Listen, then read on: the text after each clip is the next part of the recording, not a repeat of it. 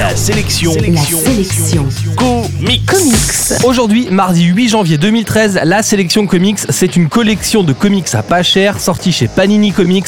Cette collection s'appelle Best Comics.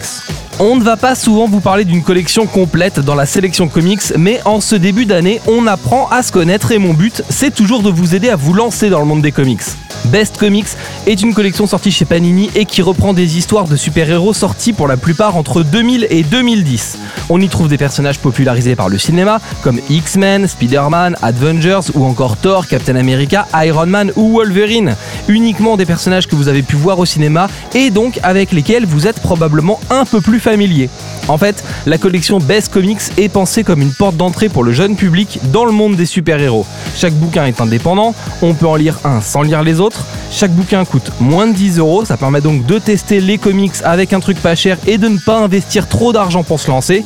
Et comble de la facilité, cette collection est une des rares dans les comics à être dispo en supermarché. On peut donc choper son Iron Man ou son X-Men en achetant une laitue ou un cordon bleu pour ce soir. S'il fallait choisir quelques-uns des exemplaires de cette collection, je vous conseillerais les épisodes d'X-Men par exemple ou même ceux de Spider-Man. Ils sont signés Bendis, c'est un nom que vous entendrez beaucoup dans cette chronique. Notons juste que ces épisodes sont du comics grand public, ce ne sont probablement pas les meilleures histoires de comics du monde, mais c'est accessible, c'est pas cher et on les trouve partout, c'est donc idéal pour commencer les comics quand on a entre treize et quinze ans.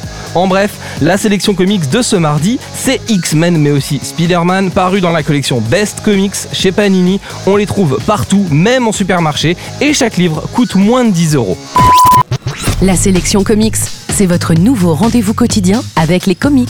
Pour plus d'infos, w w w point la sélection comics point f r.